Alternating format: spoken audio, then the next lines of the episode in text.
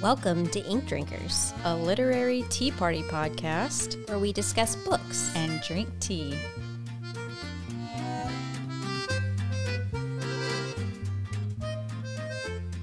Welcome, ink drinkers. Um, you have just Jamie tonight. Marissa is off bringing life into the world, so I guess I will give her a pass on being here for this episode. But I do have a very special guest today, Karen Schaller, who wrote uh, Christmas Camp, which we featured on episode 12. And so, Karen, thank you so much for being here with me. I really appreciate it. Oh, of course. Well, thank you so much for featuring Christmas Camp. I was asking you before we got started, I was curious um, about how you found it. And I loved your story. I love that you found it and you connected with it. So thank you.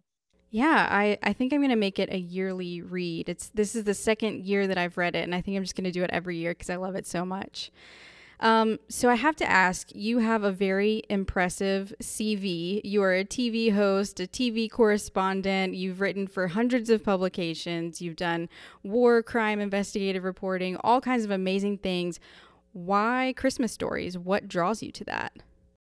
Uh, Jamie, that's such a good question. And, you know, my background is as a journalist. And when I look back, a lot of my friends say, How could you be a war correspondent covering an Apache helicopter unit in Afghanistan and embedded with troops in Bosnia. And now you're writing Christmas stories. You know, they, they, they don't see a connection. But even in my journalism career and when I was covering crime and those difficult stories, I was always telling the human side of the story. I was always about people and about their plight or about their goals their hopes, wishes, dreams, no matter what kind of story I was doing. And so I think I've always been looking for unique characters. And when I was very, very young, my mom and my grandma, they read a book every day.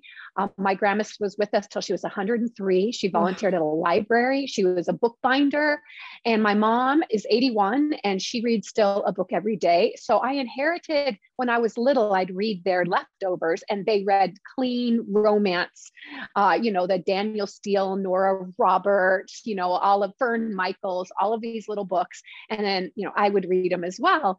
And I love the happy endings and I love that escape. And I, I really didn't, didn't know anything different. So when most kids were probably outside you know doing crazy stuff i was reading you know because that's what my family did and i always said even when i was little that i wanted to tell stories that i wanted to be an author or a journalist and it's funny when i was really young i remember i wrote a paper and i got an a plus for the story and the content and imagination but i got a c because I missed two spellings and missed a comma. And I was so indignant. I was like, wow, that's not fair. And it actually was the reason I didn't start off immediately as a novelist because when I was little, I thought this isn't any fun at all. I could create a whole book. And if I have something wrong, you know, I just didn't, I was very discouraged. So I thought I'll be a TV reporter where I can talk fast forward all these years of being a journalist and exactly what you said. Thank you. You introduced me beautifully. And then all of a sudden, I decided when I got out of Afghanistan, I had done a half hour documentary that I was very fortunate and had worked hard to honor the soldiers and won an Emmy for that. That was my third Emmy. And I was at a pivotal point where I wanted to go back into Afghanistan and do a second documentary, but the management of where I was at the television station had different ideas. It had changed while I had been gone, and they had thought I should just stay and continue doing crime on the streets and all of that. And I just, I was really upset because I really wanted to continue telling these powerful stories in Afghanistan. And I remember saying, if I can't tell stories that make a difference, I'm going to go travel and tell stories about spas. But there was a little there was a little backstory to that when I was in Afghanistan, and this is going to answer your question in a long way. But when I was in Afghanistan, unfortunately, there was a bombing on the base I was at, and it came over the loudspeakers. I'll never forget that over and over in my head. But it was like, this is not a drill. There has been a bombing. There's mass casualties. This is not a drill. Oh, wow. And we were hustled into these bunkers.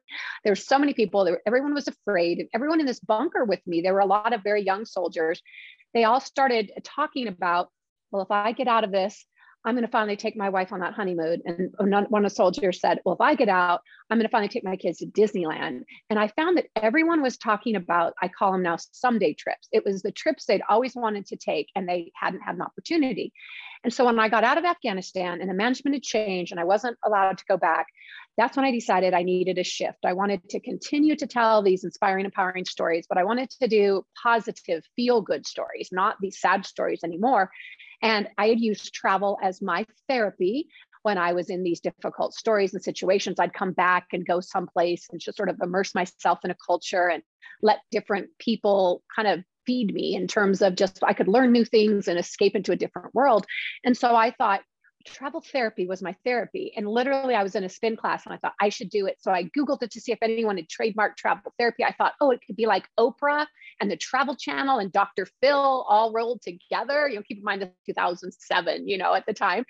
And I got the idea. And so I remember I, I had not written a novel um, or a book of any kind. I was telling daily TV stories, writing hundreds of stories, you know, in my career, but for broadcast. And so I put together, I Googled how to put together a book proposal. And I thought this should be a great nonfiction book. Pick trips based on what you're going through in life. If you're stressed, go here, going through a breakup. So I put all this together. And long and short, I was able to sell the book. And then I decided I needed to move to New York City if I was going to start all over in my career. I didn't know anyone there, but that's where you go, right? You know, I'm going to New York City. I'm going to be a travel and lifestyle journalist. And I was doing that. And I was doing my show and you know, it was a lot of struggle, still is. And all of a sudden, I couldn't travel because of a health condition for a couple weeks. And I had watched, uh, you know, all of these Hallmark movies at Christmas that kind of filled me with joy, part of my Christmas tradition. And I always wanted to write one, but never had time. And I thought, wait a minute, I have a couple weeks. So I studied it. I watched like 14 of them and I kept a notebook. I'm like, okay, you know, at 10 minutes, this happens. At 18 minutes, it's the first commercial break. There's a near miss. You know, I just literally studied it like you would a journalist and then wrote my first spec script. And then that ended up becoming a Christmas Prince, which was bought by Netflix for their as the first original Christmas movie. And then I got the idea back to, you know, how to when you're talking about writing books, I actually wrote the Hallmark Christmas Camp movie first. Oh. And as oh. soon as it went in, yes, as soon as a lot of people think, you know, they don't know that. So as soon as the, the, the movie went into production, it was like July. And I remember going, it was my first, you know, it was like Christmas Prince had happened so fast. So this, my second movie went into production and I had learned on a Christmas Prince that as a movie writer, you just start the story. And even if you get to stay on as a writer, if you're lucky, because usually there's different writers that come on and you're retired and they want somebody you know that's a nice way to say you're let go but you are and it's not personal they just they just i like to say retired but, but they'll say we want somebody with dialogue we want somebody with this background and they just bring in as many writers as they can you know to make this it's like this big conglomeration actors all say something the network will say something the producers the director so after i realized that my stories when i was doing movies weren't going to be my own. They weren't going to be exactly my own. They were going to be so many fingers in the pie. I thought, I want to write the novel because then I get to be the director and I get to be the, you know, actor and I get to be the budget person. So as my movie was being shot, I got the idea to write Christmas Camp, the novel. So I literally used my screenplay as an outline and it's a great test. Um, I tell a lot when I do a lot of public speaking. I say when they talk about adapting novels or vice versa and how the different process, I wrote the exact same story for my novel and my movie. But if you watch, if you read the novel and you watch the Christmas Camp Hallmark movie, you will see so many differences. Right. Even though I wrote, I wrote both. That is what happens to a movie. And we know you probably know the reverse, right? We we all know these beautiful novels that you love and they're turned into movies, and you're like, mm, no, sometimes they're great because it's great to have that to bring it to life. Of course, I love a visual medium, that's my background. But sometimes there's disappointment because so much has to be cut out. There's no way in a 400 page novel you can do that in 90 minutes. You know, there's just absolutely no way. Characters have to be changed. Sometimes six girlfriends will be turned into one girl, right? There'll right. be one person that represents the girl. And I think if you love a book, it's really hard. Well, I loved my movie. So the way my therapy of being able to figure out a way to how do I write movies and be okay that they're going to be completely changed I'm going to write the book. So that's how I went down the rabbit hole. Wow. People are like, how do you go from one to the other? And even though it seems like such a stretch, I, look back, it's still telling stories, right? It's finding characters, it's trying to connect, it's trying, I don't, I find I don't mean to, but just because I was a news reporter and I tried to find good out of the horrible, many of the horrible stories I had to do, I tried to find a way to use it to empower people or educate or myself so anytime I write a story, even though it's a fun rom com or something sweet, I hope that there's a message people can walk away from. I don't say, here's a message you must get reading the novel. I don't do that at all. I don't even mean to put it in, but I'll have like my editor or my agent go, oh, I love that you're saying this. Right. And I think if you start out on a novel and you say, I want to make this point about society or life or whatever, it, it will fail miserably because that is not authentic. That is not real. You're trying to put something in. But if you write from your heart, I mean, Toni Braxton movie is so close to my heart because it's about a workaholic and I have a line in there that I literally try to use, you know, as much as possible. You know, we're all busy, we're all super crazy, you know, we all have these lives, especially at Christmas. And there's a line in there, it's like you make time for the people that matter most. And that movie I watch every year to remind myself, because she's playing a Scrooge like character, that we have to make time we have to pause. You know there's no there's no coincidence that so many hallmark movies have have to be girls that women you know young women girls i say girls even when you're 60 years old you know happen to be ladies. I, ladies just seem strange to me. Um, but happen to be women that are workaholics right? And are putting their job first. And they you know big city girl goes to a small town learns to relax falls in love. I mean we've seen that a million million times. But i think it's because a lot of the movie writers are workaholics that you know true. so, busy, so true. right? and what about and authors as well. And yeah. so, I mean, there's a lot of in Christmas camp. There's a lot of Haley and me, of course. You know, of course, I loved Christmas. I mean, I'm my birthday is coming up December 19th. Oh, I'm wow. all this all the time. That's genuinely uh, totally authentic, and I love that more than anything.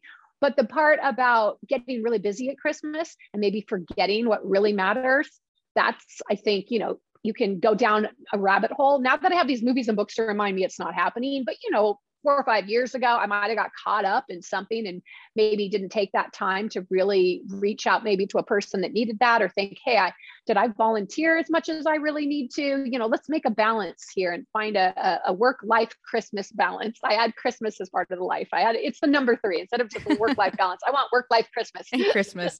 Well, I mean, it's so true. You know, this past weekend, I, I worked all weekend and then um, my family was all going to like this Christmas um, event. And I was like, I don't think I'm going to go. I'm just really exhausted. And I thought, you know what? I need to make time to spend with my family because it's Christmas. And yes, I've been working a lot and I'm exhausted, but I don't want my work to get in the way of spending time with my family. So, um, you know, I was thinking back to your books a little bit. Like, I need, I really need to enjoy the holiday season as much as I can. So well, I love um, that you, I, you know, I really commend you for that because it sometimes it takes something really bad or sad, you know, to happen to kind of bring us to that realization. I always think it could be the last Christmas, you know, and I put, I don't know how many, you know, of your listeners, you know, would agree because I put so much pressure on Christmas on myself because I love it. If that makes sense, like I love it so much. And I'm not saying I want it to be perfect because I don't believe in perfect, but I want to do as much as possible. I want to bring joy. I want to volunteer. I want to do so much that sometimes I get so wrapped up in loving it so much and wanting to do so much that I'm so exhausted that right. I'm not really enjoying it. And it's, you know, social media is a good example. When that first came out and I'm doing my travel show, I would go somewhere and I'd, I'd have a, a dish like at a restaurant and I would immediately take a picture and I'd be tweeting and I, I, a chef, I'd interview him and I'd immediately put his quote and tweet it. And and I realized I was not living in the moment. So now everyone that knows me knows my social media is usually a day or two behind if I'm traveling or even doing a movie set. Because if I do it right then on the movie set, I am not enjoying the moment. I do right. want to capture it because I want to share. I mean, I'm a writer. I, am a share. I want I want to share my experience. You know, that's why when I re- when I reached out to you, I'm like, I love what you do. I, I thank you, by the way, for for helping share our stories as authors. You know, we're doing this for our readers, and we just want to connect. You know, I mean, there are authors there's just like there's different kinds of people that are more shy and more reclusive and they're brilliant authors that have these stories. Well i'm used to being on the street with my stories you know? I'm used to going out and being in the field with my stories. So as a solitary author this last 18 months with the pandemic it's been hard. And and god bless people like you and your podcast that truly help us connect with people. I can't thank you enough for mm. that. Thank you. Thank you for saying that. And thank you for being here. Um, what about holiday traditions? Do you have any that you do every single year that you just love? Oh, I love that question. I, you know, it's so funny when I was putting together the books, people ask, do I outline? And I don't. I always know the beginning and I always know the end. And then the middle, I just try to let the characters, you know, go their way. I have other author friends that outline every single thing, but I find my characters are much more strong willed than I am. But that said, I will keep a list of, because now I've done like five movies, five novels, and you don't want the same traditions. At first, you pull the first ones you always pull from yourself, but in Christmas right. camp, I actually created a lot of new ones because I was, you know, it was my first book and I wanted them to be new, but I also wanted in my head, I was already thinking, I love the movie to go to Christmas camp. I love the book. And then I thought, I want to create a real life Christmas camp. I want to make this that people can really go because so many people watched the movie and said, I wish there was a real one. And I'm like, I'm going to create that. So it was kind of this nugget, you know, like the dream that you have. It was in the back of my head. And I thought, what's accessible to everybody? You know, the idea of the pine cone, you know, without giving it away for the readers that haven't read it, but there's, you know, a pine cone that's very important. I'm like, okay, even if you live somewhere where there's no pine cones, you can go to a Michael's or you can likely find a pine cone, you know, and have that. So I didn't want it to be all these big elaborate traditions that weren't accessible to people. And one thing I wanted to share with your listeners we talk because I always forget. And then I we I get off the podcast and I'm like, well, I forgot because I set it up on my website, which is karenschaller.com. When you go to the homepage, you scroll down where my new book is. That's a Royal Christmas fairy tale. And then you scroll, it's there too. It says your free gift, but it's also at Chris by Christmas Camp. And what it is, it's free downloadable. It's a DIY Christmas camp guide because so many people couldn't come to my in-person Christmas camp and then we had the pandemic. So the reason I bring that up is because I put my some of my Christmas traditions, I put recipes, I put activities all from now the different books. So at first it started out real small, right? We just had the little Christmas camp. So there was, you know, a couple recipes and now I have five books and different movies. I include things every year. And so That's I so encourage fun. anyone. It's so much fun. It has pictures and even has the Christmas camp cocktail. Oh, now in wow. the European book, we didn't do a cocktail because, you know, with Hallmark, and I remember with Lifetime, there was like a rule back then you can clink, not drink. And so I didn't get to put that, but I have my Christmas camp cookies, you know, that we talk about, my grandma's recipe. And so I have oh, all of those things. So going back to the point of the reason I brought up the um, downloadable is the recipes are probably what's most special to me because my grandma, Grandma Pat, who lived, like I was sharing, to 103, her mom lived to 109. So I have Wow. longevity in my family. Wow. She was 100% cognitive, healthy. And I like to share her advice was she said, keep moving mentally and physically. So she would do the aerobics. And when she hurt her hip, um, she started doing chair aerobics, but she did that and she would read and do crossword puzzles. So that's Wow. my that's my tip to everyone. I know y'all are reading, but a crossword puzzles too, you know, somehow to kind of click, click, you know, in your mind. So we she had a sugar cookie recipe just a real simple one. I'm pretty sure it was Betty Crocker. You know, I'm just I'm I'm just saying. But what I did is because I could never plagiarize someone else's, you know, beautiful recipes. So there's a lot of people that check on that kind of stuff for me.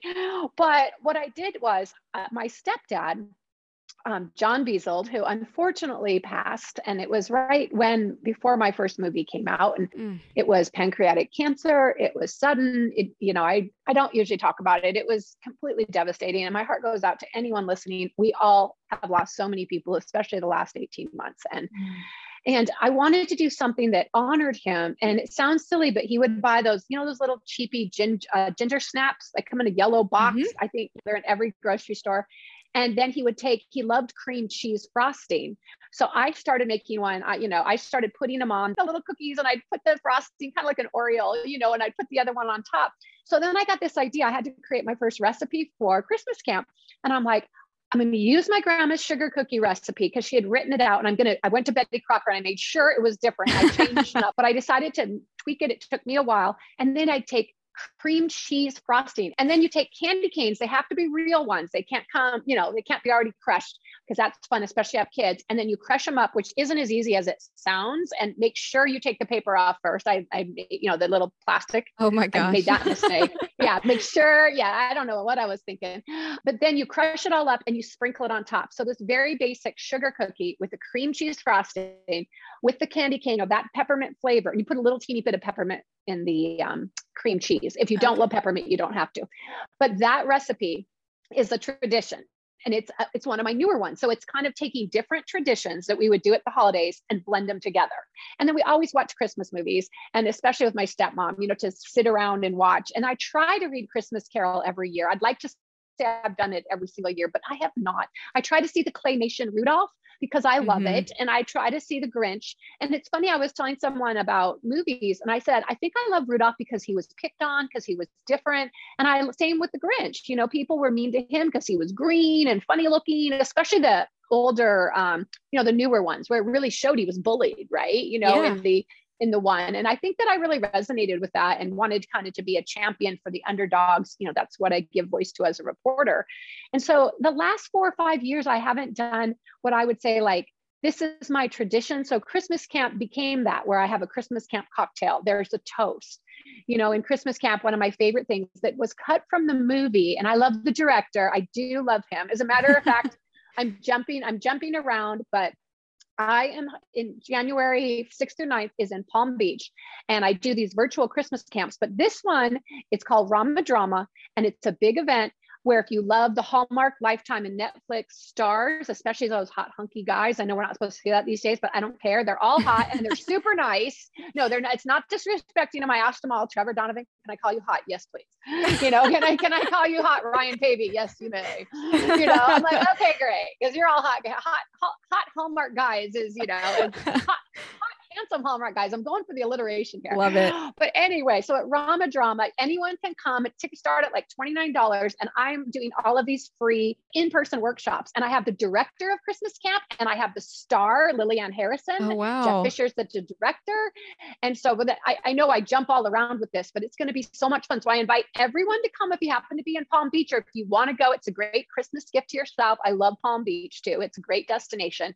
That's going to be super fun. But I say that because one of my favorite traditions that I've created since losing my stepdad was where I talk about in the book, all the stars in the sky, you know, represent the people that we've loved and lost, always looking down on us and keeping an eye on us. And when I held my first Christmas camp, we had all these amazing, you know, we were doing some crafts, we were doing some with pine cones, we were doing mixology, we were doing, you know, party planning, like showing how to do cheese boards and, you know, just fun, like things that, you know, some from the movie and the book, some things I thought would be fun to do in my next movie or book. But it's the simple things when I did the Christmas Karen chat where I just sit here and say, I'm here and people ask me questions and I just answer whatever they'd like to do. They enjoyed that. And then this simple, we put chairs out to represent the people that we'd lost. And we were outside and we looked up at the stars. If it was cloudy, we had, you know, one of the years was cloudy. We had to imagine the stars, but we had s'mores and hot chocolate. And then we all would go around and just say, say the person's name if we wanted to share and maybe a memory, a happy memory, and just to honor and remember them. And so it's things I feel like the last few years with the pandemic and the last difficult years in my family of people that I have lost. I feel like I found new traditions, almost survival traditions, if that makes sense, that I'm Yeah. really holding on to. And some of those other traditions that were cherished because of the people I've lost aren't able to do them. So I'm trying to find ways to honor them and continue and still be joyful and, and, and know that they'd be with me still, you know, and be Yeah. happy. So That's really lovely. it's it's interesting. What I have to ask you, what are some of yours, Jamie? I want to know because you know I, this is land mining for my books, by the way. I'll, and if you guys please follow me on social media, it's Karen Schaller official on Facebook, uh, Travel Therapy Instagram. That's for my show as well, and Karen Schaller Twitter. And the reason is I give tons of giveaways and I do fun things like favorite traditions, and this may end up in my next movie or book. So I have to know yours. I may I Oh may my need gosh. this, Jamie. Well, there are a few movies that I try to watch every year. I love The Tell me. Holiday. I love. The Family Stone. That's my favorite. and Love Actually. Those are like my three big ones. Um, And then another tradition that we really haven't been able to do as much lately, just because life has been so busy, but we're we're doing it again this year. Um, is Christmas candy with my aunt and my mom and my cousin. Um, we always go to my aunt's house and we make like pralines and divinity and cookies and just all kinds of deliciousness. Um, and then just you know give it away to people that we love and you know I So- love that. yeah, we started doing that when I was young, and um, but like I said, we haven't done it in a while, but we're we're picking it up again this year, so I'm really excited. Well, you know what? I've seen a lot of the cookie exchange, right? Where there's 12 people, you make 12 dozen and then you get different. But I love the idea of candy. Of course, I, my mom used to make divinity and fudge. But I, love, the idea that you find people to give it to. Um, I ha- I'm a terrible sweet tooth. I'm trying to get better because sugar is not anyone's friend, but I just adore all things. Somebody just got me the very first time the Godiva, the um, advent calendar. I don't know Mhm. if you've seen, I don't, I don't know how I've missed that because I am a chocoholic And I was literally like a kid at Christmas, which I am pretty much every day of December. And I try November and October, but I'm like hoarding it now. Like I didn't open last night's because I'm like, now maybe I can have two and I can decide. oh my gosh, I'm out of control. I love the idea of candy. I'm definitely gonna, definitely gonna do that. And I think some of my traditions are so ingrained in me that I don't even think of them as traditions. It's just right. like what I do. And my grandma, my grandma Schaller on my dad's side, Irene, she loved Christmas more than anything. And just, just it was in her heart So there was traditions we had. She always had red and green peanut M&Ms always. That oh. was like a thing. And so she got sick. She battled for a long time. And it was right before Christmas. And she insisted she would not pass on Christmas because she didn't want to have that memory. Um, again, I was an only child, only grandchild on this side of the family. I was very close. And she absolutely refused to die on Christmas. And so she actually passed away, what is on the coroner report, at and, and just on her own you know we she, uh, we were there of course but at 1201 so it wasn't christmas oh my and, gosh and i remember though being so sad and thinking how am i ever going to celebrate christmas again it still seemed she was christmas in my heart and then i remember what she said is and i say this to a lot of people because i know the holidays are so hard for i'm sure so many of your listeners you know who we've lost but I said, I'm going to, I have two choices. For the rest of my life, I could be devastated at Christmas because this loss is devastating, or I could celebrate her life and her memory. So I decided to have a glass of champagne. Sometimes it's really little, especially when I had to work. You don't drink and work ever. I don't even drink very often, but you know, it was the idea of celebrating her life. I just had the little bubbles. Sometimes it was Martinelli's, you know, if I, you know, had to go somewhere, you know, I wasn't going to just stay home and I would toast her life. And so that is and I'd always have the toast and of course the red and green, you know, peanut M&Ms. So I think that, that there's so traditions, you know, that we don't even know. And when I'm writing, I try to think, I know it sounds a little crazy, but I think other authors have said this, so maybe I won't be taken away to the funny farm. But the characters kind of decide, you know, I write and I have an idea, and then they sort of in the middle, they just sort of take over. And so I let them. And so the traditions, like this time in a Royal Christmas Fairy Tale, my novel that just came out, I decided, and it was, you know, it's always loosely inspired by something that's happened to you, right? You don't even know it. Either you or your friend or something you saw. It has to come from a memory, it has to come from somewhere. And I had a Christmas party in New York where usually you all go out. It's I live in Manhattan, you know, you're going to go to a beautiful restaurant, but it, my birthday is December 19th everyone is so busy the week before Christmas. Right. And so I decided I started this funny thing. This should actually be in a movie. I just started a Christmas brunch where I invite people to this fun restaurant right in the building that I lived in. And I invite them to brunch. Now, 99% of people aren't going to be able to come because of all the reasons. Oh, I'm busy, I'm busy. But the people that come, you know, I have my core group. I'm not one to have an entourage. I have my closest friend, and they all definitely try. I treat brunch. You know, usually how it is, you get together and everyone puts in for the birthday person. Nope, I we have an amazing Aww. brunch now people have learned. Now people come to the brunch. You know? Everybody shows up. 100%. But one year I told everybody, I said, guys, I don't want a card. I want y'all to make me a snowflake and write on the snowflake what your Christmas wish is. And so literally I have people that are like CEOs of company. I had a head of a TV station and they're freaking out because they don't know how to make a snowflake and they're trying. So one of the friends YouTube somebody paid somebody's kid to make it. The stories were funnier. One of you know and one of them i opened up it was the most i'm like this this was not made. Somebody you know this and they tried to fold it and make it look used like it was made. It was so not.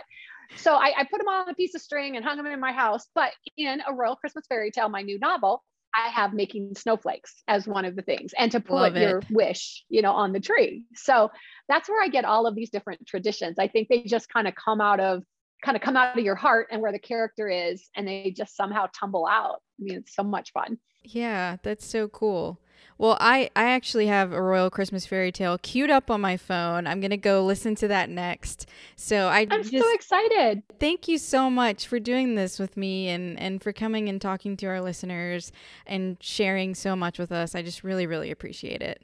Oh, well, thank you for what you do and letting me share my stories. You can tell I'm so excited just to be here and to talk with you, Jamie. And I'm so mi- sad that I missed your partner in crime, but I'm really excited to hear the baby's name. I wonder if it'll be like a Holly or, you know, Joy. Something Christmassy. Grace. Happy thank early you, birthday and Merry Christmas. Thank you. And thank, thank you. Thank you. And I can't wait. Let me know what you think of a Royal Christmas Fairy Tale too. I will. I definitely will. Thanks so much. Thanks for listening. Be sure to check out the show notes for the full list of books we discussed today. You can find that in your podcast app or on our website, inkdrinkerspodcast.com. And please support us by subscribing anywhere you listen to podcasts and leaving a review. You can find us on Instagram and on Twitter at Ink Drinkers Pod. Cheers!